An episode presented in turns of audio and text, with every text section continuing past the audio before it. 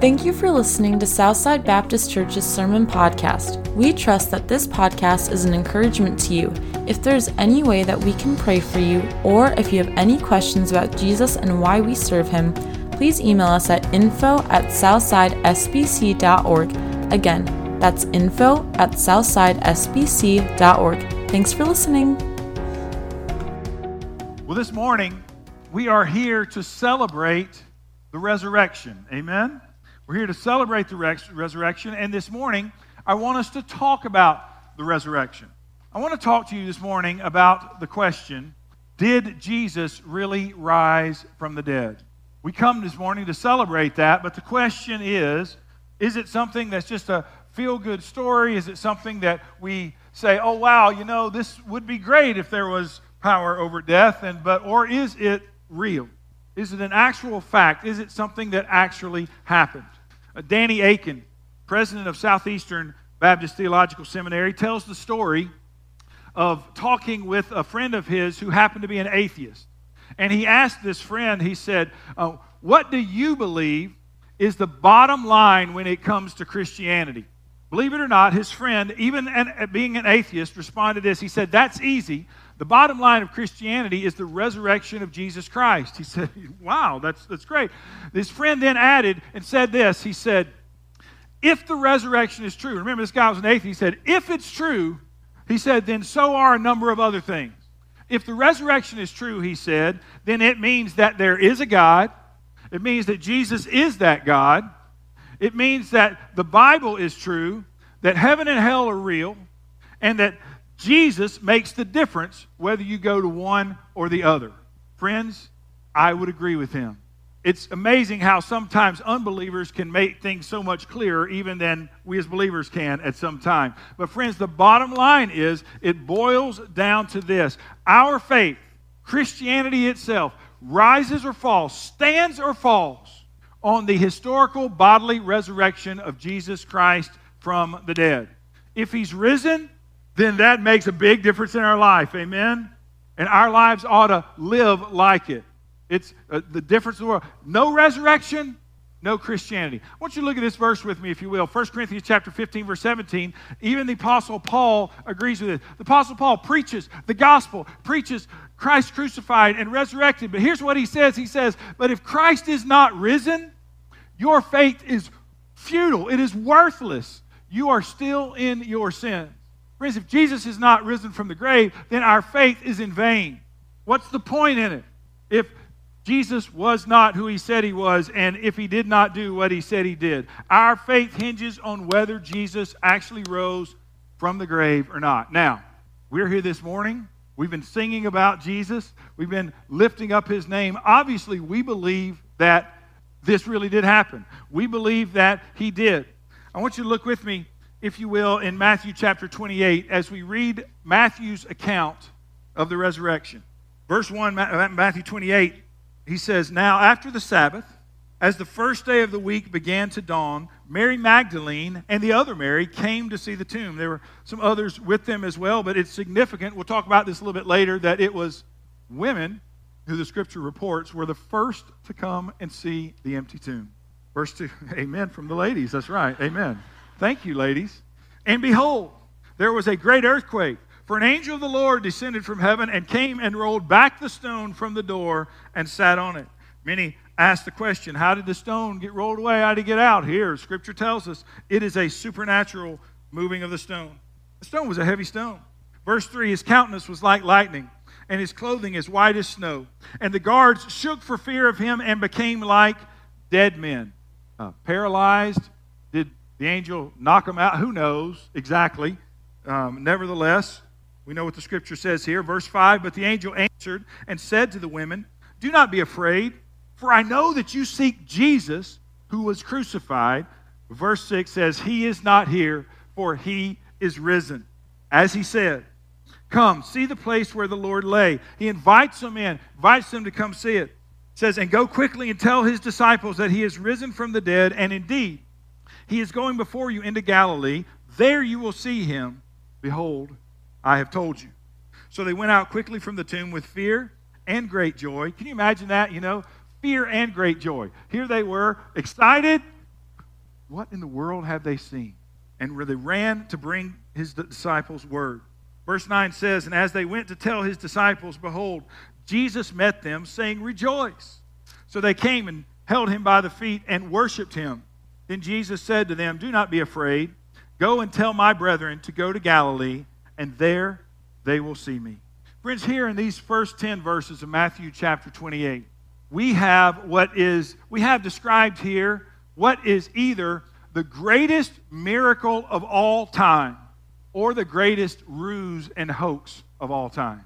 It is, it is either something that demands our greatest attention or it is something that we can just dismiss as ridiculous. The question that every single person has to decide is which is it?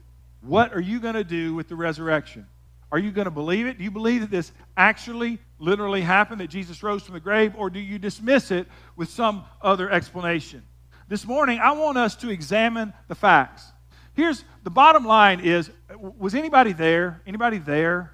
Literally? No. Nobody was, we weren't there. So nobody can say with 100% certainty that you were there or not, but we can look at the evidence, we can look at the facts, and we can say, based on what we know, is it plausible, more plausible that this happened or that it didn't? I believe there is overwhelming evidence that it did. So this morning, I want the sermon's going to be a little bit different than normal. Um, we're going to talk about this. I've taken several sources Josh McDowell, Danny Akin, as I mentioned, David Platt, and kind of compiled the information we're going to talk about this morning to help us answer this most important question Did Jesus really rise from the dead? First of all, Friends, as to Jesus' bodily resurrection, there are basically three options. Number one, number one, the first option is that it is false. When you look at the resurrection, did it really happen? You could conclude it's false. It's a hoax. Jesus didn't really rise from the dead. And, and, and someone, many people say the disciples, pulled off the greatest hoax of all time. You could come to that conclusion. You may come to say it's false. The next, next conclusion you may come to is you may say it's fiction kind of where a lot of people land today. Oh, it's just a myth. Yeah, I, I, there was, I believe there was a real person named Jesus who lived, but, but his followers embellished the, the facts of the story, and they, they, the, the, they embellished the stories, and over time these stories grew and grew and um, became more fantastic, if you will, and to what we know and what the church teaches today. So you can conclude that it's either false, you conclude that it's fiction, that it's more like a myth, or you can conclude that it is fact. That Jesus really did rise from the dead, that he really was who he said he was, God in the flesh, and this event is the greatest event and miracle of all time. Now, those are the only three options you have fact, false, or fiction. Which is it? So, first of all, here's what I want us to do I want us to examine the facts. What do we know? What do we know to be true? Uh, there are certain historical facts that virtually all scholars agree on that no reasonable person can really deny. And let's look at them this morning. Number one, what are the facts? The facts are, first of all, that a man named Jesus was crucified on a Roman cross approximately 2,000 years ago. In fact, it's even um, uh, referred to in several non Christian sources about Jesus' crucifixion. Number two, it's the fact that he was buried in a tomb nearby. That shouldn't surprise us, right?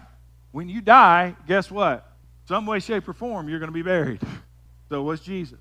Number three, the third fact is that Jesus' disciples weren't expecting his death. In fact, if you look at that, they were kind of expecting this, this physical reign of Jesus, uh, that things were going to lead into that.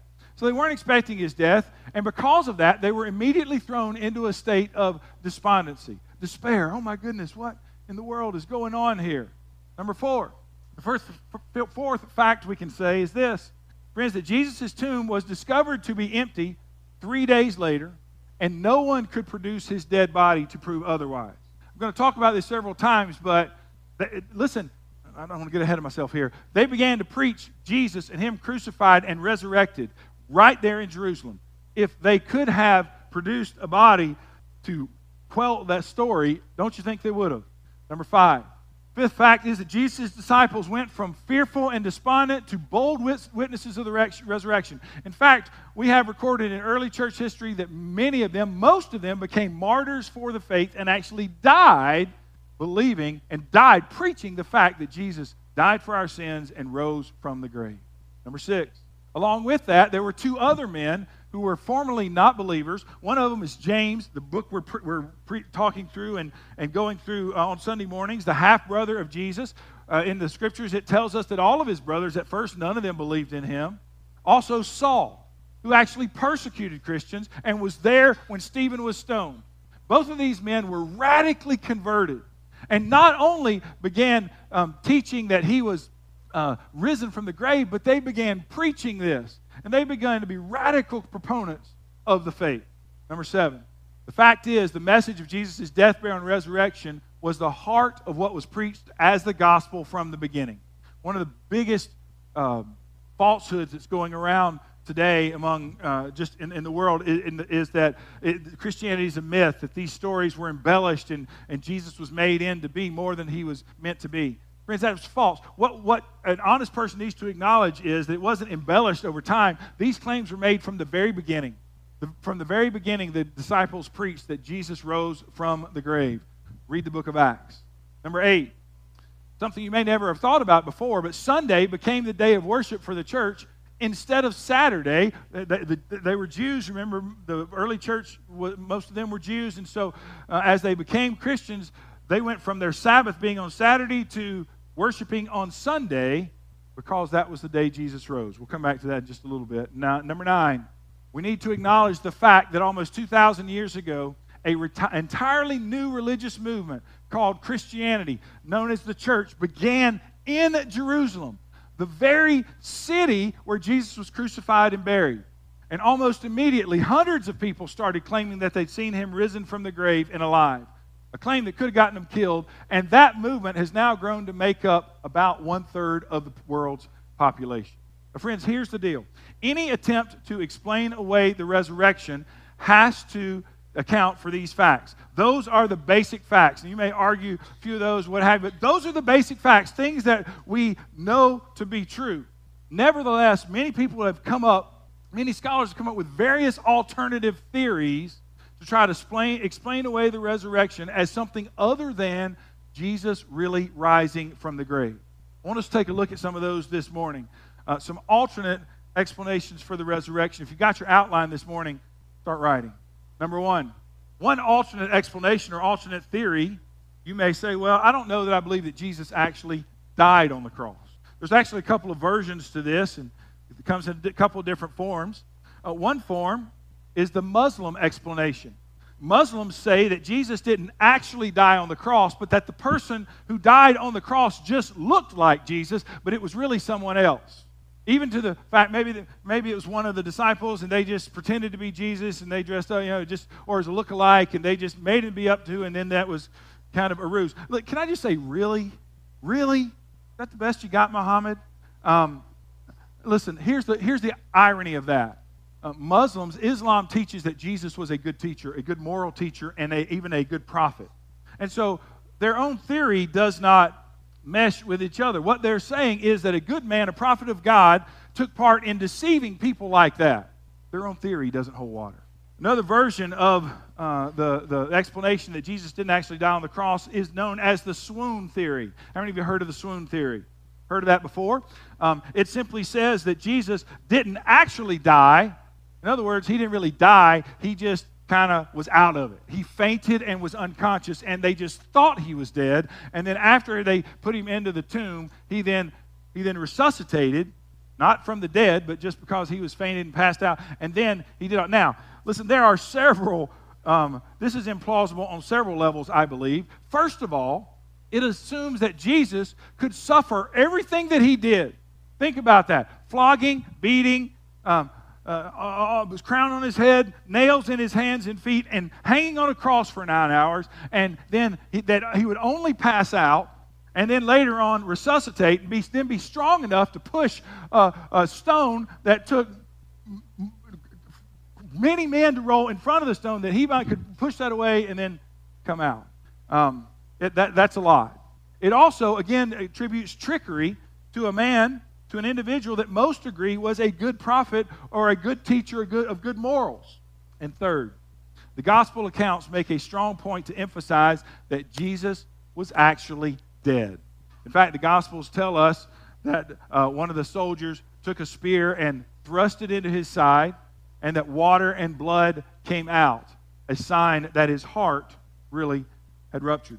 This theory, friends, of Jesus didn't really die doesn't hold water. I don't believe it accurately um, is plausible to believe that. So, what's another theory? Second theory some people come up with is the wrong tomb theory.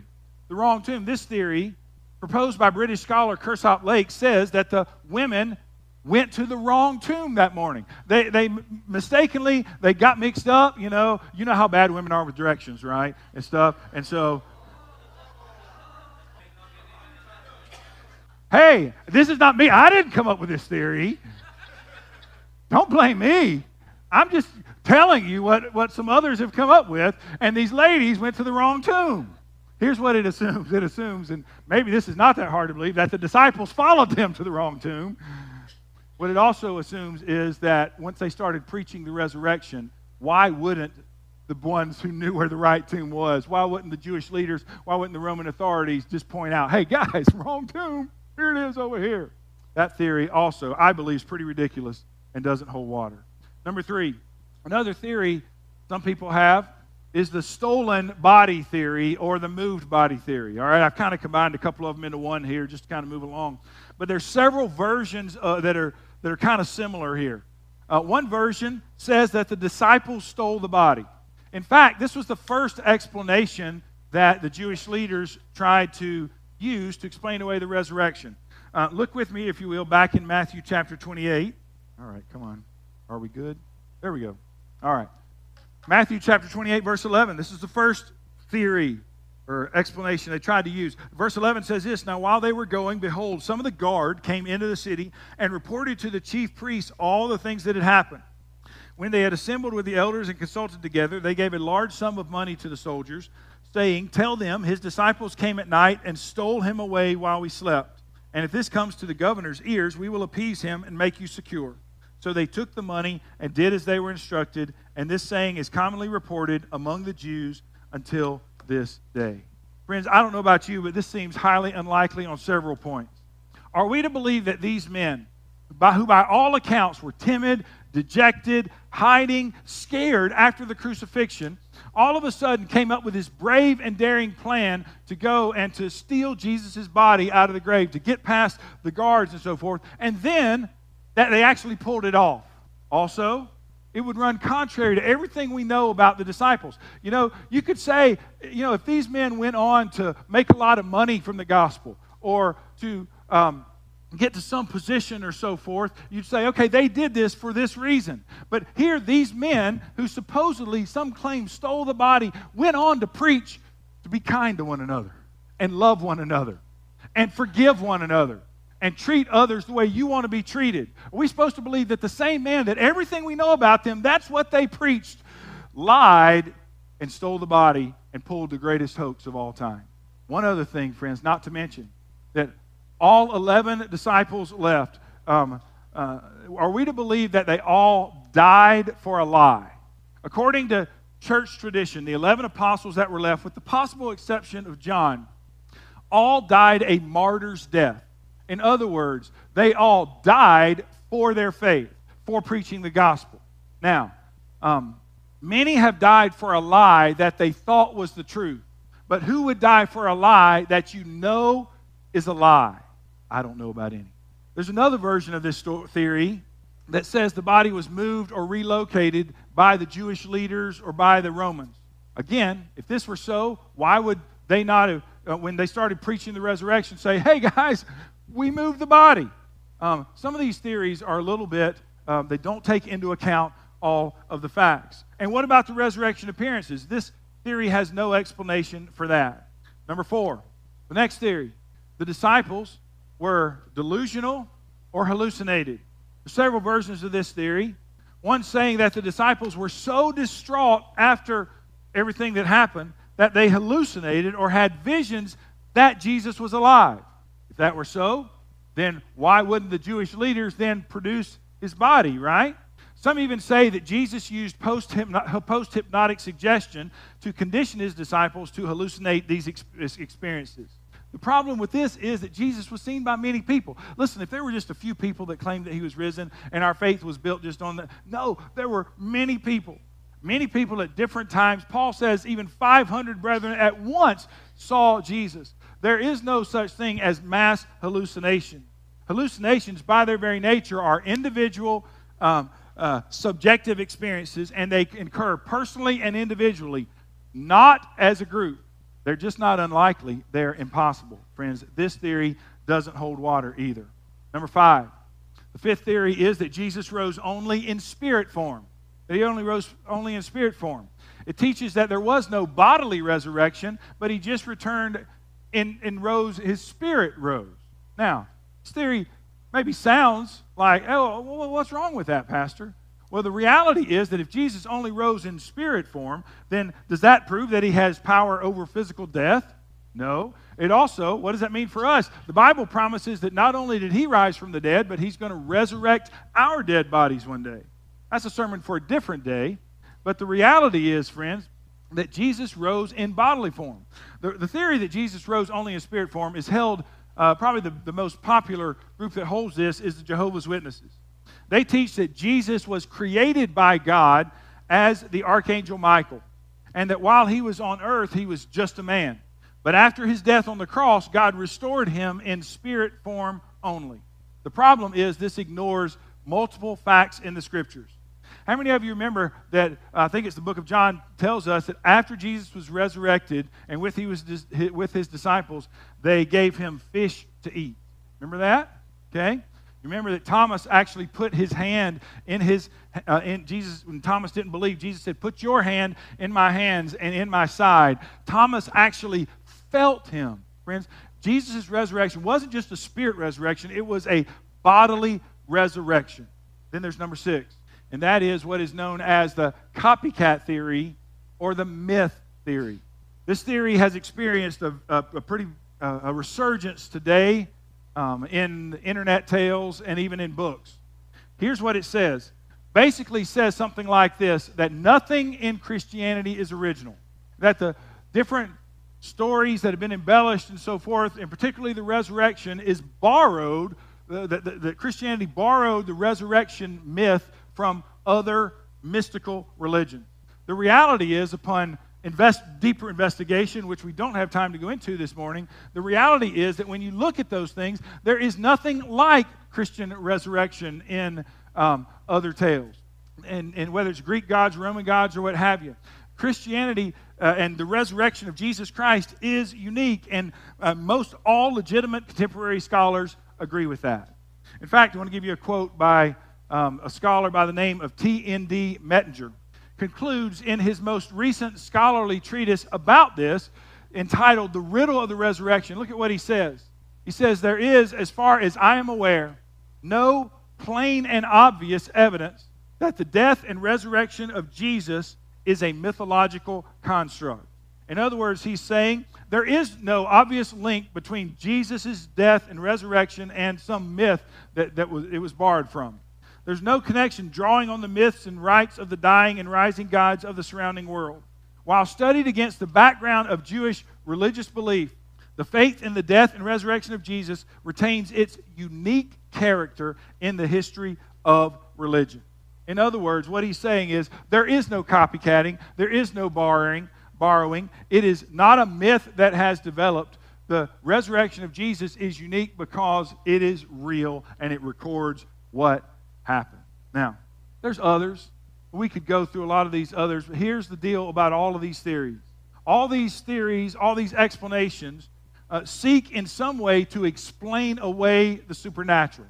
People come at this from a viewpoint of, I don't believe that anything supernatural can happen, so how can I explain the events in the world that explain this away? And uh, these theories prefer any naturalist, naturalistic theory over a supernatural one. But here's the problem each one of these theories ignore, as I've tried to point out, some of the basic facts that we know to be true. So, since none of these theories can adequately explain uh, are plausible to believe of the, for, the, for the events that happened around the resurrection, I believe that we can conclude that Jesus really did rise from the dead. And I want you to summarize really pretty quickly. I know there's 13 things here I want to summarize with. The summarize the evidence um, for the resurrection. So here we go. Number one. Number one. Number one. Number one. Sorry, I'm kind of like a, I got stuck there. Um, number one is this, friends. All of those alternative explanations fail to adequately explain the event. I, I don't believe they're plausible. Um, they are ways in which people have explained this away, but listen, I believe if you honestly look at those, it takes as much or more faith to believe in one of those theories as it does to believe what the Bible teaches as the truth. Number two, the second evidence, I believe, is simply the empty tomb itself. All these theories have tried to explain away. Uh, the empty tomb still stands as unexplained by anything other than Jesus really rising from the dead. Number three is the inability of the Jewish leaders and the Romans uh, to disprove the message of the empty tomb. Don't you think they would have if they could have? Listen, the last thing they wanted was a movement following a leader who had been resurrected that could possibly overtake them or something. Um, of course, they had all that stuff in their mind. Number four, how about the post resurrection appearances? All right, Caroline, you may have to help me out here. There we go. Scripture records Jesus' appearance to many people at many different times and multiple people uh, at once on multiple occasions. It's hard to ignore unless you just want to take the scriptures and throw them out completely. Number five, the highly, un, highly unlikely nature of mass hallucination. As we've already talked about, it's virtually impossible by the very definition of a hallucination for a hallucination to happen to a group, right? One person may hallucinate, maybe on drugs, maybe whatever, and see something somebody else may see, but for them to see the same thing in hallucinations of their nature are individual and personal, and mass hallucinations just don't happen. Number six, the radical change in the disciples' lives. What else could account from the disciples going from fearful cowards to bold witnesses? To the fact that they are willing to die for their faith, friends, other than something happened to change their mind, to, to, to re energize them. We believe that's the resurrection. Number seven, along with that, how about the change in James and Saul? Hey, we've already talked about this, but James, is Jesus' half brother, Saul, who then became Paul, um, this is huge. Both of these men were skeptics. They were unbelievers. Saul even persecuting the church, friends. And then something happened that changed their minds. Something happened that not only changed their mind, changed their life. And they both began not only claiming that they'd met the risen Lord, but they began preaching that Jesus had risen from the grave. What accounts for that if not for the resurrection? Then there's the simple fact that we've already talked about the change in the day of worship from Saturday to Sunday. The fact is that something happened around AD 30 that caused a large number of Jews to stop worshiping on the Sabbath and start worshiping on Sunday. What could have caused this? We believe it was the resurrection, as the scriptures say. Number nine, then there's the fact that we talked about the women were the first eyewitnesses of the empty tomb. Some people um, in first century Jewish culture, the testimony of women held no water in court. So it is inconceivable if the resurrection was made up that they would actually say that women were the first eyewitnesses.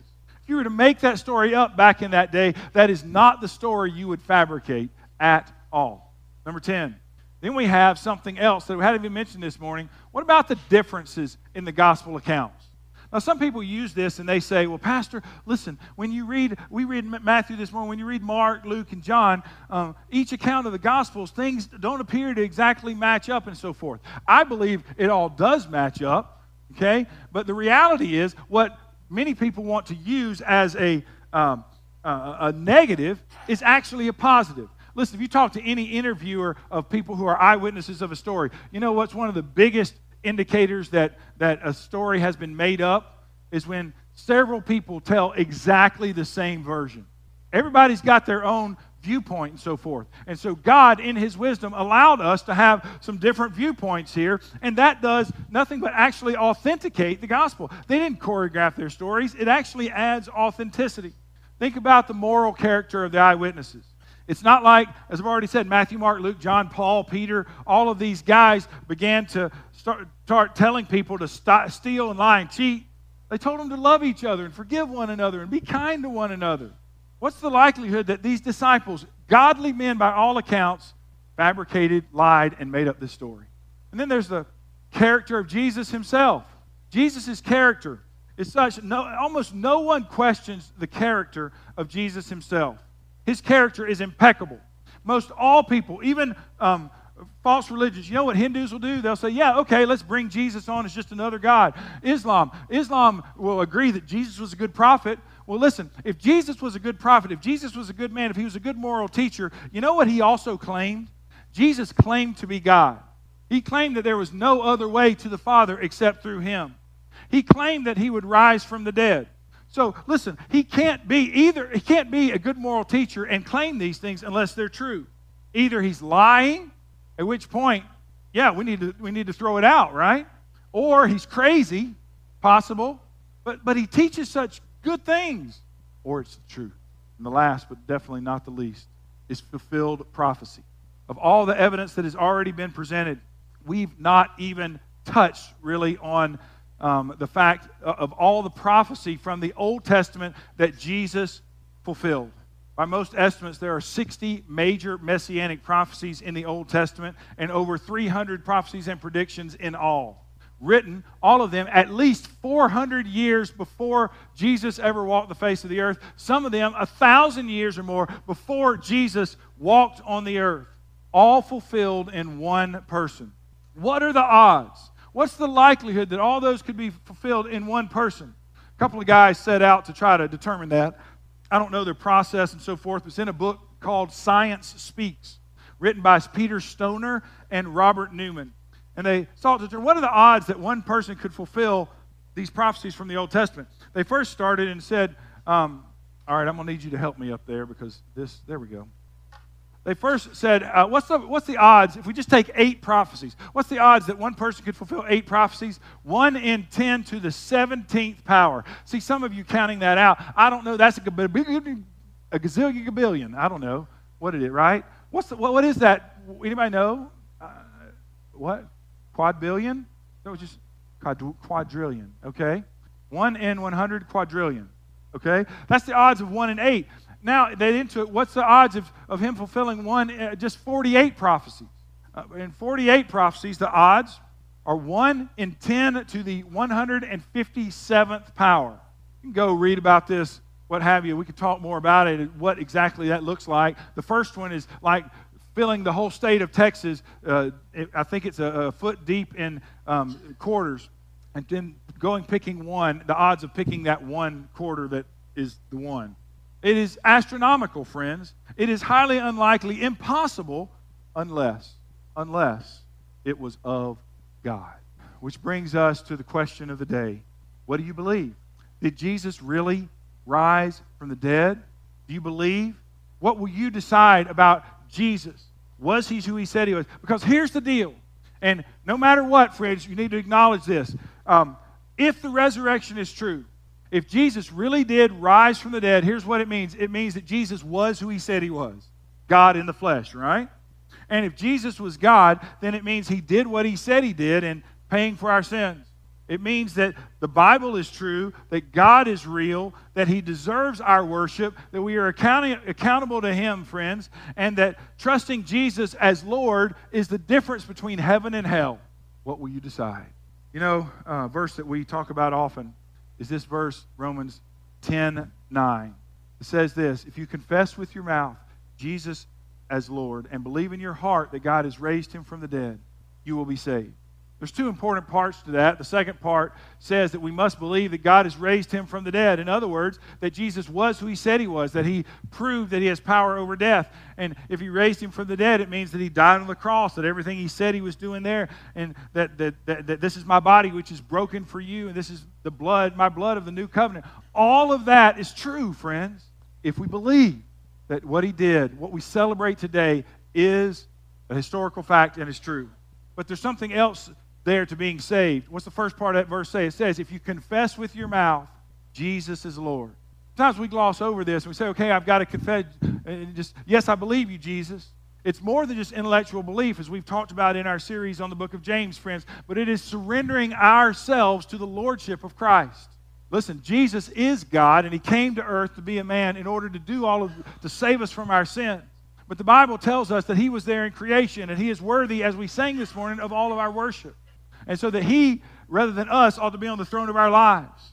See, we're all born with an innate nature that wants to live life our way and do what we want to do.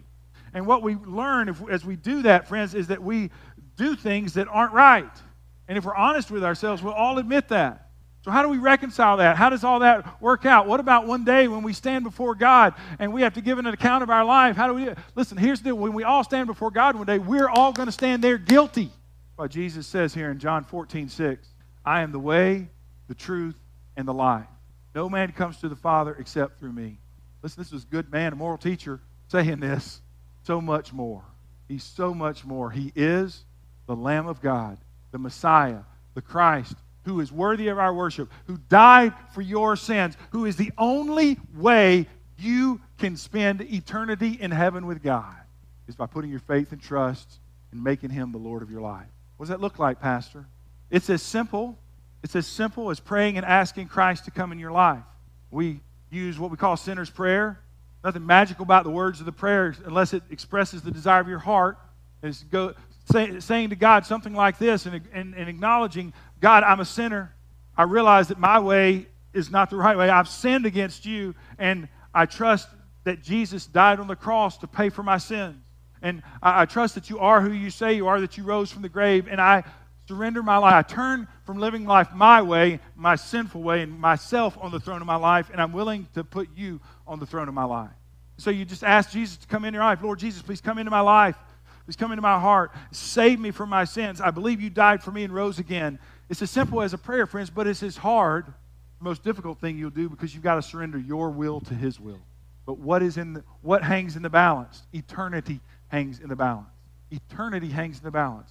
You can leave here today and you can reject everything I've said. And you can live your life, and you may even live a happy life that's fine, and your kids grow up, and you live on, your kids love you, and you love them, and all this other, friends. But one of these days, you're going to face death.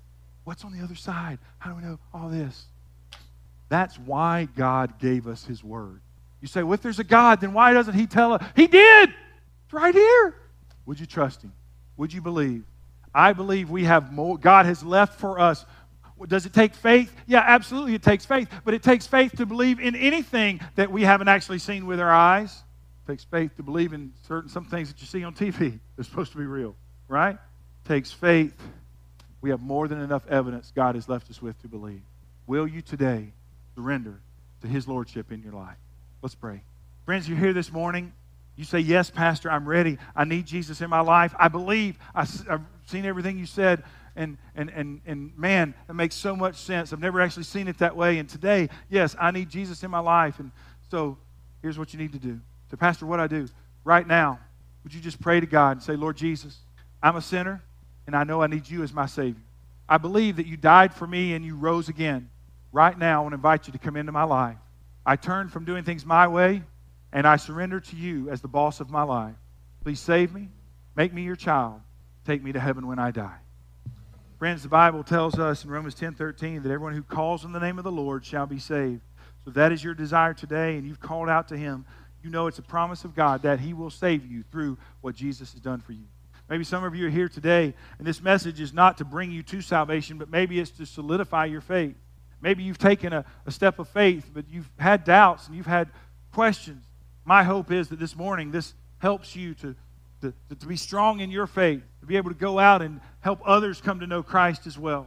Friends, today, would you commit to the Lord to say, Lord, I believe that, that, that you are the answer to people's problems, that people need you. And I want to allow, Lord, I, I want to surrender myself to just be used by you in whatever way you want to do. Lord Jesus, we thank you for what you've done for us. We thank you for, um, Lord, just all of the testimony and the, the evidence and the things that you've left for us, Lord. We don't have to take some blind leap of faith. You have given us more than enough evidence to believe. As we come today, Lord, I pray that you will endow each one here, Lord, with the faith to believe you fully and trust in you completely and wholeheartedly. And that their lives would be changed from this point forward. Lord, that they would no longer live for themselves, but they would live for you. How can we believe the things that we've talked about this morning and go out and never mention it outside of these doors and it not affect our lives? Lord Jesus, forgive us for that and do a work in our hearts today, Lord, for complete surrender to you. Lord Jesus, it's in your precious holy name we pray. Amen.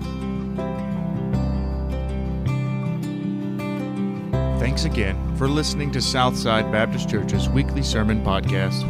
If there's any way that we can help you, or if you're looking for your next steps to further your journey with Jesus Christ, please contact us at info at southsidesbc.org. Thanks and have a great week.